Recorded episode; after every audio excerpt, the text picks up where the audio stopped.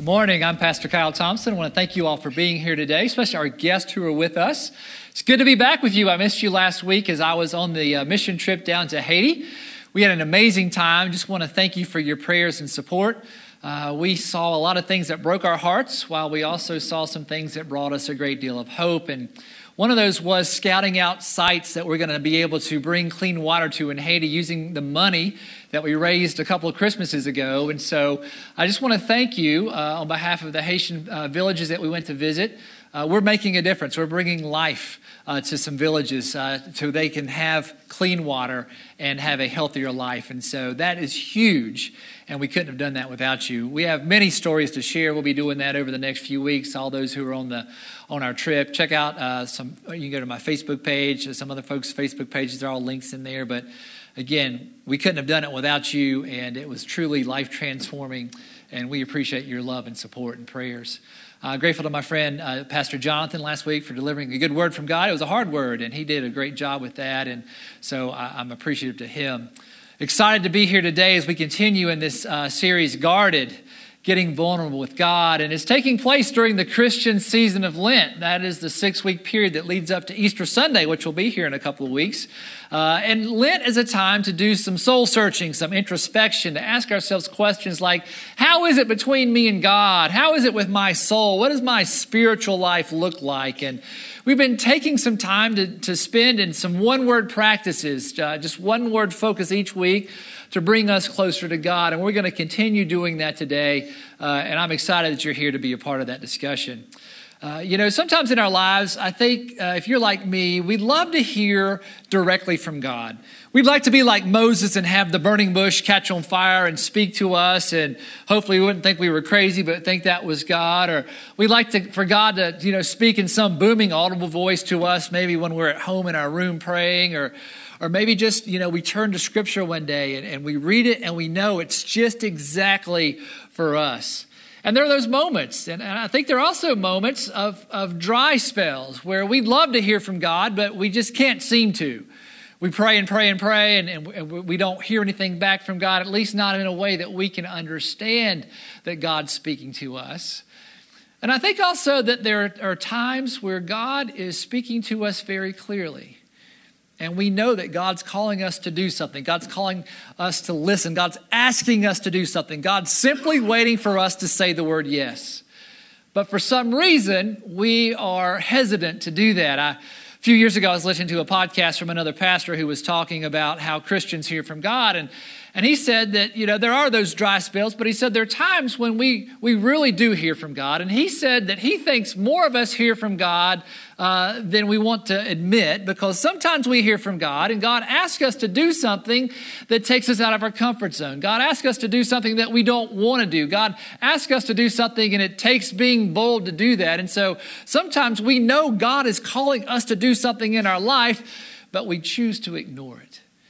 And we choose not to say yes, but maybe to say no by default. Maybe not out loud to God, but by our actions. And, and sometimes it's just too much for us to handle. God might be calling us to, to take a big step, to maybe look at a, a change in our career, or maybe a change in location to move our family somewhere. Maybe God's calling us to have a difficult conversation with someone that we've put off. Or maybe it's, it's more simple than that. Maybe it's being nice to a, a, mean neighbor or being kind to someone at school that's, that's not kind to us. And so, a question I have for you today, right now, brothers and sisters, is what is God asking you to say yes to right now in your life? What is God asking you to say yes to right now in your life. And it might not be an audible thing from God. Maybe it's a message God sent through another person. Maybe it's through scripture. Maybe it's just a feeling in your heart that you know that there's something you're supposed to be doing right now, and yet you're deciding to say no. You know, and I understand how it can be when God gets a hold of me or our church. You know, sometimes God asks us to do these crazy things like tear down your 50 year old building or, you know, change the name of the church or, or move out of your building and tear it down and come and worship in a mobile movie theater where it's kind of challenging to set up and take down each week. So God can ask us to do some really crazy things right? Or, or, as we found out from our church-wide communication this week, Pastor Nancy has announced that she believes God is calling her to retire this June as uh, the time when Methodist pastors make shifts in their, their church appointments. And, and I know how much Pastor Nancy and Bill wrestled with this because they love God and they love serving and they love the ministry and vision of our church. And Pastor Nancy's been with us for 14 years and and yet she just kept saying, Kyle, I just believe God's saying this is a time for me and my family to make this transition to a new chapter in my life. And so, you know, sometimes when we know what God wants us to do, it can be challenging. So, what is it, brothers and sisters, God's asking you to do right now, asking for your yes? And can we really afford to tell God no? Can we really afford to tell God no? What will we miss out on if we reject God. So I want to keep that in the back of our minds, and I want to dive into Scripture because there's a lot of good stuff in the Bible about people who were faced with saying yes to God and really struggled with that. And so it's not just us, it's not just you and me. And I want to look at the life of the disciple of Jesus, Peter. He was one of the 12 disciples. Jesus called him early on, and said, Peter, I want you to leave your job fishing, leave your family, come and follow me. And instead of fishing for, uh, for fish, you're going to fish for people. And he became one of the 12 disciples. He did all kinds of cool things. God gave him special revelation when Jesus asked the disciples, Who do people say that I am? And who do you say that I am?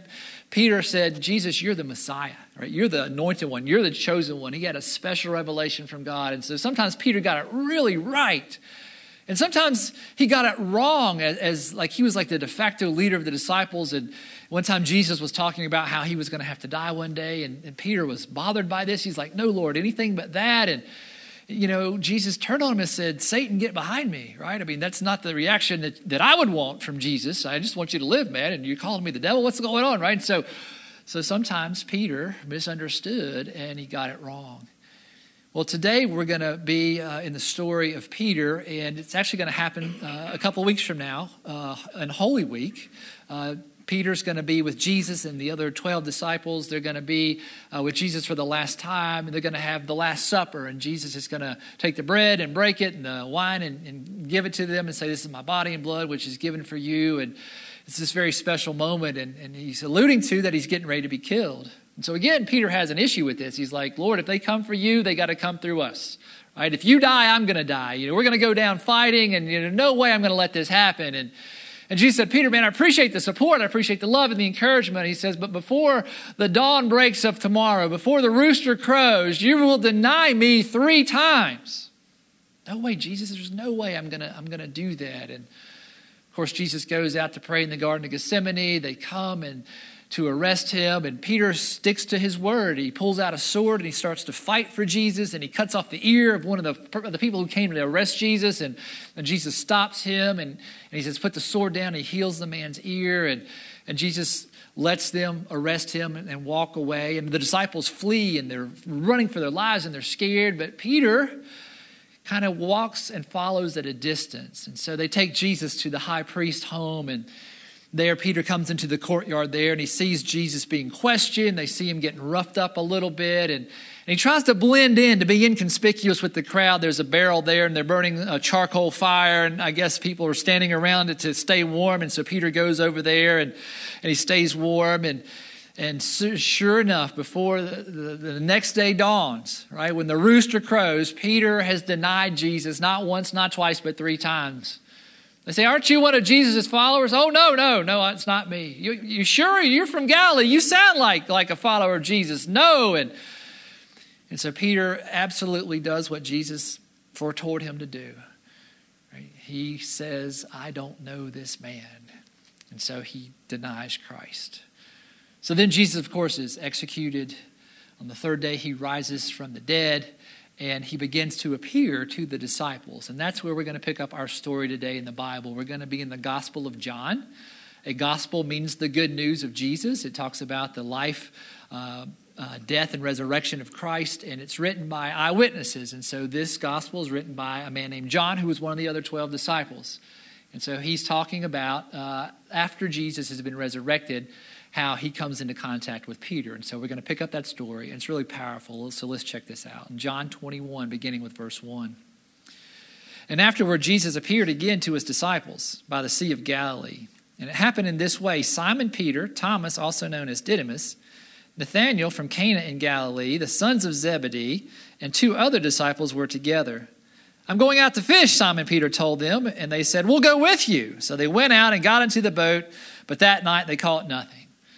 So is, you know, Peter dejected? Is, is he going back to his old career now that, you know, all this has happened with Jesus? Is he going to forget about fishing for people, going back to fishing for fish? Or is, you know, he just kind of in a crazy place and wanting some stability and comfort in his life, going back to what he knows and fishing? And so he and some of the disciples, they go out and they fish and they don't catch anything. And so they're up all night. And so maybe that kind of reminds them of being up all night with Jesus in the Garden of Gethsemane. It's all really fresh in their brains. And so we continue the story. Early in the morning, Jesus stood on the shore, but the disciples did not realize that it was Jesus. So he called out to them, Friends, haven't you any fish? No, they answered. And he said, Throw your net on the right side of the boat and you'll find some. And when they did, they were unable to haul in the net because of the large number of fish. Then the disciple whom Jesus loved, that's John writing about himself. He's a really humble guy here. the disciple whom Jesus loved. Hey, that's me. Uh, said to Peter, It's the Lord, right? Again, I know who it is. You guys don't know what you're talking about. And as soon as Simon Peter heard him say, It's the Lord, he wrapped his outer garment around him, for he had taken it off, and jumped into the water. The other disciples followed in the boat, towing the net full of fish, for they were not far from the shore about 100 yards, right? So they're early in the morning, right? The crack of dawn. Maybe Peter's remembering back to the cock crowing and how he blew it with Jesus. And now Jesus is here, so he can't wait, right, to see Jesus. So he dives in, he goes to see Jesus. And when they landed, they saw a fire of burning coals there with fish on it. Another translation says it's a charcoal fire. So it's the same smell, the same kind of fire that was in the, in the high priest's courtyard that Peter had been a part of. And so I'm sure that's bringing back a lot of memories for Peter, right? All these mixed emotions going on in his brain right now. There with fish on it and some bread. So Jesus said to them, Bring some of the fish you have just caught. So Simon Peter climbed back into the boat and dragged the net ashore. It was full of large fish, 153. But even with so many, the net was not torn. So Jesus said to them, Come and have breakfast. None of the disciples dared ask him, Who are you? They knew it was the Lord. So Jesus came and he took bread and he gave it to them, and he did the same with the fish. This was now the third time Jesus appeared to his disciples after he was raised from the dead, right? So he got the bread, just like he did at the Last Supper. He got the bread just like he did when they fed the 5,000, when they fed the 4,000, right? This, this is becoming commonplace for Jesus and the disciples. When they finished eating, Jesus said to Simon Peter, Simon, son of John, do you love me more than these? Very interesting that he calls him Simon rather than Peter. Simon was his pre disciple name. Right? Jesus called him Peter. It means rock, rocky. He says, On this church, on this rock, I will build my church, right? And so, so now Peter's kind of been demoted, right? He's back to his pre disciple name of Simon. And Jesus asked him, Do you love me more than these? Yes, Lord, Peter said. You know that I love you. And Jesus said, Feed my lambs, take care of my people. Again, Jesus said, Simon, son of John, do you love me? And he answered, Yes, Lord, you know that I love you. Jesus said, Take care of my sheep, take care of my people. And the third time he said to him, Simon, son of John, do you love me? And Peter was hurt because Jesus asked him the third time, Do you love me? He said, Lord, you know all these things. You know that I love you. Jesus said, Feed my sheep. This is a beautiful thing that happens right here. Peter denied Jesus three times, and now Jesus gives him three chances to reaffirm his love for Jesus. Do you love me? Yes, take care of my sheep. Take care of my lambs. Take care of my sheep. Right? Take care of my people. And so this is a way to reinstate Peter back into Jesus' following and as, as a disciple, as an apostle that's going to be sent out. And then the story continues. Very truly, I tell you, when you were younger, you dressed yourself and went where you wanted, but when you are old, you will stretch out your hands, and someone else will dress you and lead you where you do not want to go. Jesus said this to indicate the kind of death by which Peter would glorify God. And then he said, Follow me. So, what Jesus is saying is one day you will be killed for your faith. You will be stretched out on a cross. You will be crucified as, as I was crucified. And, and tradition has it that Peter was crucified. In fact, he was crucified upside down because he didn't think he was worthy enough to be crucified right side up, just like Jesus. So, Jesus is predicting this. And he says to Peter, Follow me. And so, Peter's at a pretty important crossroads here because that's why he denied Jesus. He was scared to be tortured. He was scared to be arrested. He was scared to die. And now Jesus has given him a chance to be reinstated by saying that he loves him three times and take care of my people three times. And now Jesus takes it up another level. If you do this, if you follow me, you're going to die. Will you follow me? He says, Follow me. Right? So Peter has this awesome opportunity to have a Hollywood ending to this, this, this, this episode right? To say, Yes, Lord, I will follow you this time to the death. Yes, I will do that, right? Roll the, the credits, roll the Hallmark in, and get out the Kleenex. This could be that moment. But let's see how Peter responds to this. Peter turned and saw that the disciple whom Jesus loved was following them. Again, this is John. This was the one who had leaned back against Jesus at the supper and said, Lord, who is going to betray you? When Peter saw him, he asked, Lord, what about him? Jesus answered, If I want him to remain alive until I return, what is that to you? You must follow me. Because of this, the rumor spread among the believers that this disciple, John, would not die. But Jesus did not say that he would not die. He only said, If I want him to remain alive until I return, what is that to you? So, what happens here? Jesus says, Peter, if you follow me, you're going to die. Eventually, you're going to be a martyr. Follow me. Right? This is the, the moment for the Hollywood ending, the, the Kleenex, all that kind of stuff. What does Peter do? He could have said, Yes, Lord, I will follow you to death, and this time I mean it. But he says, What about John? Is he going to die too? Right? He changes the subject. He shifts the attention to one of the other disciples. Right? So he shifts that, that moment. So it seems like Peter's doing so well, but he still missed it by, by just a little bit at, at this time. Now, to his credit, as we read the scripture, as we see the tradition of church teaching, Peter went on and, and he was bold for Jesus. He stood up to the people that killed Jesus. He, he preached a sermon on Pentecost, and thousands of people believed, and the church started. He went and, and, preached the rest of his life. He eventually was martyred. He was killed for his faith. And so he did exactly what Jesus asked him to do. But in this moment, he can't say that. Right? He says, What about John? Is, is he going to have to die too? Right? And so in this moment, I think it reminds us that in our relationship with Jesus, it's not just a one time yes that we make. It's a yes that we have to make again and again and again throughout our lives.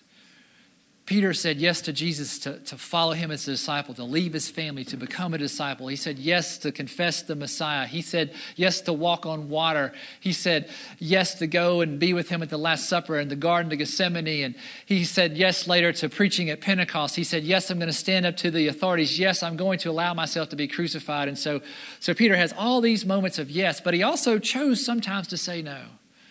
And we've covered that and we've seen that. And so, it seems to me that saying yes to God is not a one time thing. It's not just for major events, but it's for, for all the little moments in between. There's an Episcopal priest who says that the Bible kind of starts with a breakup and it ends with a wedding. It starts with a breakup between God and humanity. Adam and Eve get it all messed up, and so humans and God are kind of broken up. And at the end of the Bible, in the book of Revelation, it shows Jesus and the church kind of being married, not literally married, but metaphorically, uh, figuratively. And so it goes from a breakup to a, a, a wedding and to a marriage. And so all in between is this relationship of courting between God and the people, the people of the earth. And I, and I think following God is, is kind of like a marriage. It's not a one time decision. We have to say, Yes, I'll go on the first day. Yes, I'll go on the second day. Yes, I'll go on the third day. Yes, I will accept your proposal to be married.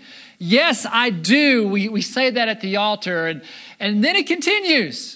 Right? Yes, I will love you through sickness and in health. Yes, I will love you through good days and bad. Yes, you do not look fat in that outfit. Right? We continue to have to say yes for the rest of our lives. Some of them are big moments and some of them are smaller moments, but what makes a marriage work is that we continue to commit to each other. It's the same thing in our relationship to God. Initially, we say, Yes, Lord, Come and be my Lord and Savior, Jesus. We have to convert. We have to be born again. We have to give ourselves to Christ, right? We have to receive that, that new life in Jesus. We have to say yes to the waters of baptism. We have to say yes to confirmation if we're young students who are going and accepting Jesus for the first time ourselves. We have to say, Yes, Jesus, I want to follow you in a church. Yes, Jesus, I want to serve you in the world. Yes, Jesus, I want to, I want to serve you at school and at work and in my neighborhood and in my family. So it's just this, this long life full of opportunities to say yes to God. Brothers and sisters, right now, what is God asking you to say yes to specifically? What is God asking you to say yes to specifically, to commit to right here and right now? As we think about Peter, we think about this story, we think about, well, so what? So, what does that mean? So, what does that mean for my life? What does it mean for me to go home and think about and wrestle with and talk to my small group about, talk to my family about? You know, so what is the point? As we think about this, I think there's a lot of things we could say, but what I love is that every moment is a proposal.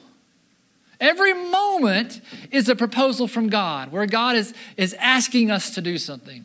Do you love me? Yes. Do you still love me? Yes. Will you serve me? Yes. Will you follow me? Yes. Will you put yourself out of your comfort zone? Yes. Every moment, God is asking us to do something bigger than ourselves, to be a part of something bigger than, than who we are. God is asking us to live life to the full and help other people live life to the full. At this moment, will you love Jesus? Will you love Jesus when you're driving home and you want to blare on the horn and give a lot of road rage to somebody that doesn't deserve it? Will you love Jesus when you go to the restaurant today and, and you're talking to a waiter or a waitress who's having a rough day? Will you love Jesus tomorrow when you go to school and you're having a difficult time? Will you love Jesus tomorrow if you go to work and, and God has put something on your heart to do? Will you love God in your neighborhood, in your family, in your house this afternoon? Right? What is it? That God is inviting you to say yes to. Right? And so as we think about our word of the week, it's obvious. The word of the week this week is yes. Right? Say yes to God this week.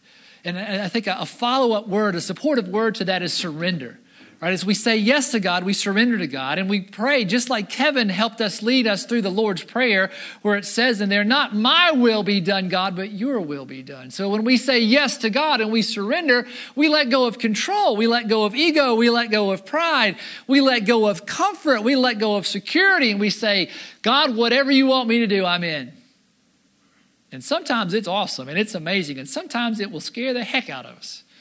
And sometimes it will push us out of our comfort zones at school, at work, at home, in the cul de sac, in the neighborhood, in the family, in the house? What is God calling you to say yes to? Is it to have a conversation? Is it to seek a new career? Is it to get involved in one of the wonderful ministries of our church? What is it God's calling you to say yes to? So, the takeaway this week that I would challenge you to do is say yes to God this week. Say yes to God. I'm guessing all of us came in here today wrestling with something God wants us to do say yes to God this week and see what happens. To follow up on what Kevin said earlier, I, I think one opportunity that we have an, a great chance to say yes to is Easter Sunday's coming up. Easter Sunday's coming up, and, and we can invite the people in our lives who are far from God to come and be a part of it. This is like the Super Bowl for, for church. This is not just an ordinary Sunday. This is a chance where people that we know and love and care about who don't really follow God will give God a chance, or at least they'll come to church. And so we've got great things planned for Easter Sunday. So I just would challenge you between now and then to, to prayerfully think about who it is in your life that God's putting on your heart to invite them to our church and, and to say, I'll pick you up. Let's have breakfast. Let's come. I will, I will get you here. Let's sit together. I think you're going to, you know, really be moved by what happens here. I want you to come and experience what we're doing. Maybe your yes is to invite someone to church. Or maybe I take a step back and, and maybe your yes today is for you to surrender to Jesus. To say, God, I'm, I'm tired of running from you. I've been putting you off. I, I, I, do believe in you, and I haven't yet fully surrendered, God. I'm ready to let go of my guilt and my shame. I'm ready to let go of all the junk in my life. I, am ready to start living life to the full and, and to have joy and peace and to have a, a, a to make a difference in this life and, and to look forward to eternity with you, God. Maybe your yes right now is giving yourself to Christ. Brothers and sisters, what is God asking you to say yes to right here and right now? When we were down in Haiti this past week, uh, again, we saw things that absolutely broke our hearts. We saw things that brought us a lot of joy and, and hope. Haiti is, is the poorest country in the Western Hemisphere. Only 10% of people in Haiti are employed, so there's not a lot to do. Uh, there's a lot of poverty, it's overwhelming. Uh, there's no infrastructure. There, there's no support. There's just there's trash everywhere. There's no zoning. There, it's just it, it's a crazy place. But in the midst of that, God is at work. And where we stayed was in the northern part of Haiti, in a small village called Bayonne. It's in the north, and it's out in the rural areas. We had to drive through some scary kind of cities to get there, uh, but we got there. It's all safe. It's all good, and we're in the mountains there. And and there's a church there that has a school. And that school has 2,000 students. It, it, feeds them their only meal most of them will get all day. Some of them walk miles to get there. Some of them ride an old, beat up, old yellow school bus that used to be in America. And, and in that school, they have hope. Got a picture here of the pastor. If you can show that first slide. Uh, he's the one in the yellow shirt. His name is Pastor Actionel Florisma. And he came to the United States in the late 1990s to go to college. Smart young man.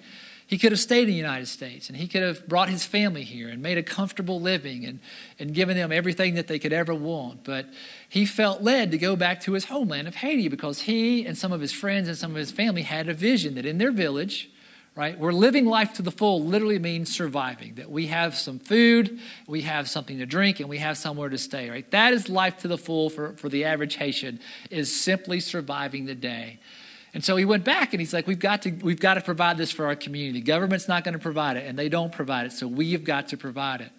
So, in the years that have transpired since those 1990s, what's happened is they've partnered with all kinds of churches across the Charlotte area and in the southeast of the United States. And so they built the church. They've built a school that's reaching over 2,000 students, again, providing the only meal these students will have probably that day. Uh, they've also have built uh, a medical clinic there, and Haitians can go and they can get uh, care for a very cheap, very cheap uh, fee. Right? They want to have some skin in the game. Whatever they can pay, they can pay it. They need to give a chicken or something. Right? That's what they do. And so there's there's medical presence there. They also now have clean water. It's been provided through Water Mission, our partner, and all that good stuff. And uh, they've had it there for a while, and so they now have clean water for their community. So, in the heart of this community, the church, not the government, the church is the lifeline. And so people can be educated, they can have a better chance at finding work, they can have meals, they can have clean water, and they can have medical care, which most of the rest of Haiti does not happen. There's still an incredible need there. And it, it wouldn't happen if Pastor Actionel had not said yes. Let's look at that second picture. It just shows you some of the poverty of Haiti. I, I can't imagine the stress that Pastor Actionel has every day that a lot of his church members might not survive the day simply because they don't have enough food or water. All the stress that's involved in running a school and, and a medical clinic and trying to liaise with churches in America. And I'm sure like there's there's moments every day where he just wants to quit and he wants to he wants to mail it in and just, you know, let's go to the US. I've done everything that I can. I can't do it anymore. But that's not who he is. And so one man and his determination and, and, his village and his community have come together. And because of that, they've changed their entire community. Right? You should have seen the, the, the church was packed on Sunday with hundreds of people worshiping God. We were there for hours and no one was in any hurry to go anywhere because they're so glad that God is helping them to survive and to live their lives that they couldn't wait to come to church. And it's all because these Haitian leaders keep saying yes to God every day. Yes, God, we're going to dig in. Yes, we're going to do it. We got a we got a picture of some of the students in, in Haiti, and, and this is why they do it. Pastor Actionel went with us to a village that he'd never been to, and it's a village that we're going to use some of our money that we raised at Christmas Eve to, to bring clean water in. And I'm going to talk about that in a couple of weeks, but it, it, the, the conditions are so horrible there that he just, he just wept and he was just so upset about it. And he just came back to his congregation and says, We've got to choose to say yes to help these people. Any moment he could walk away, but he kept saying yes and yes and yes and yes. What is God calling you to say yes to, my brothers and sisters? One more person who said yes. His name is Jesus. One day, God the Father hanging out with the Son and the Holy Spirit. I don't know how that works up in heaven, but they do their thing. And God said, Jesus, I got a mission for you. The people we created on earth, they're great people. We created them in our image, and they can do wonderful things, and sometimes they do amazing things, and they love each other, and they, they make their world a better place, but sometimes they choose to use their freedom of choice to do wrong things, and they hurt each other, and, and they bring brokenness called sin into the world, and there's guilt and there's shame, and, and they've rejected eternal life, and so they, they're going to die one day, and, and, and they're going to spend eternity apart from themselves and, each, and, and us, and because brokenness, right, that's what the Bible calls hell, right? Jesus, that's not what we intended. And so I got a mission. I, I, it's going to be good, but it's going to be hard. I need you to go to the earth. I need you to leave heaven. I need you to go down, become a human being while still remaining God. I need you to teach these people, love on these people, and then I'm going to need you to, to take all of their guilt and their shame and their death and their hell and all that punishment upon yourself and die on a cross. I'm going to bring you back to life so that they can be forgiven all that and they can have access to life to the full and they can live forever in the kingdom of heaven if, if they choose to accept our gift that you're going to give them through the cross. But you got to know it's not going to be pleasant, it's going to be painful. And, and, and the people that you're coming to love are going to mock you and they're going to make fun of you and they're going to torture you and they're going to, they're going to deny you, they're going to abandon you, they're going to betray you. Some of those closest to you are going to totally turn on you and turn you over but it's going to be worth it because you're going to lead people back to us. What are you going to do? And so, of course, Jesus said yes.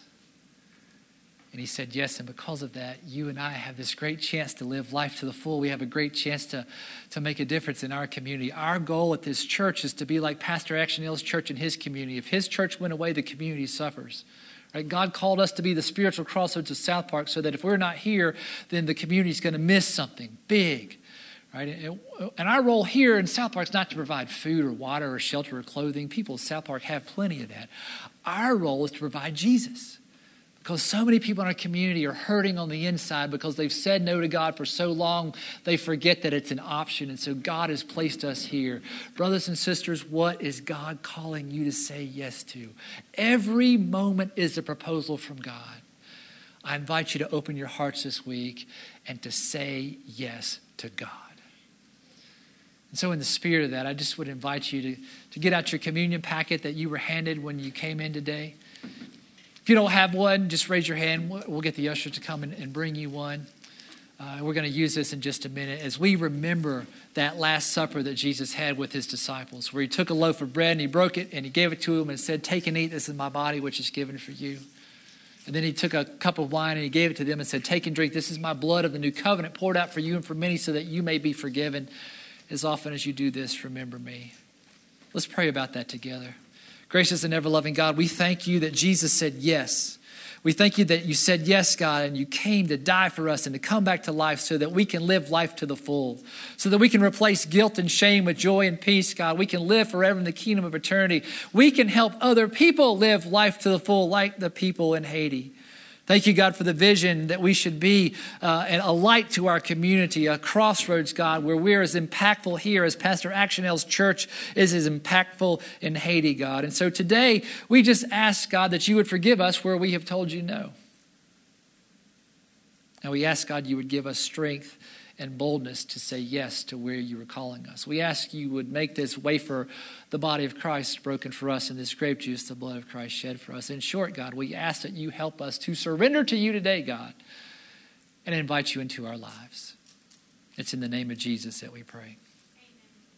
Amen. Amen.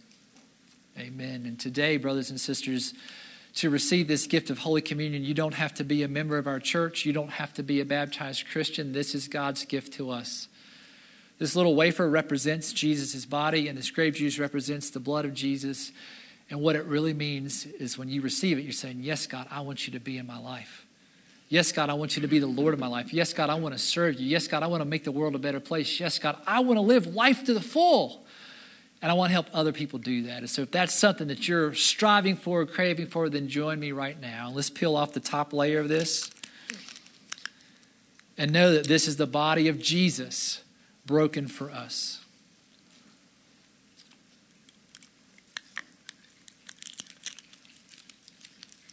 This is the blood of Jesus shed for us.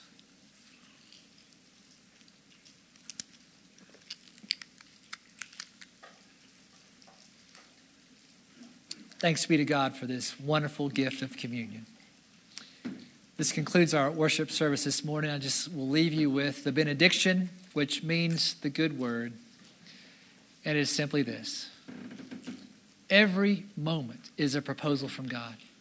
God is calling each of us to do something this week. Maybe it's small, maybe it's large, whatever it is, God is calling us to say yes. My invitation to you is to take God up on that offer and say yes. Every moment is a proposal. So, brothers and sisters, in the spirit of Christ, in the spirit of our brothers and sisters in Haiti, in the spirit of this church, say yes to God this week. Have an awesome week in the name of the Father, Son, and Holy Spirit. Amen.